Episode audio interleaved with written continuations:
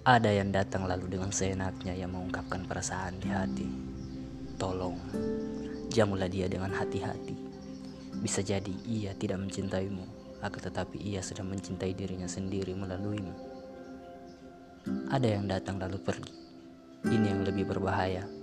Kamu dengan segala keyakinan menorehkannya untuk dia, sementara dirimu hanya dijadikan tempat persinggahan.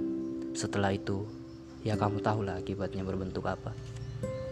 Ada yang tidak datang tapi penuh cinta untukmu. Di hari-hari kesibukannya, ia tetap memperhatikan dirimu. Meski tidak tepat di hadapanmu, kamu harus jaga yang ini, sebab rasa itu tak selamanya ada. Kelak jika ia benar-benar jenuh, ia akan hilang. Menyesal juga kan kamunya. Hidup itu tak pernah seindah drama Korea yang kamu tonton. Hentikan umpatanmu dan tetap semangat. Jagalah perasaan orang lain. Terima kasih.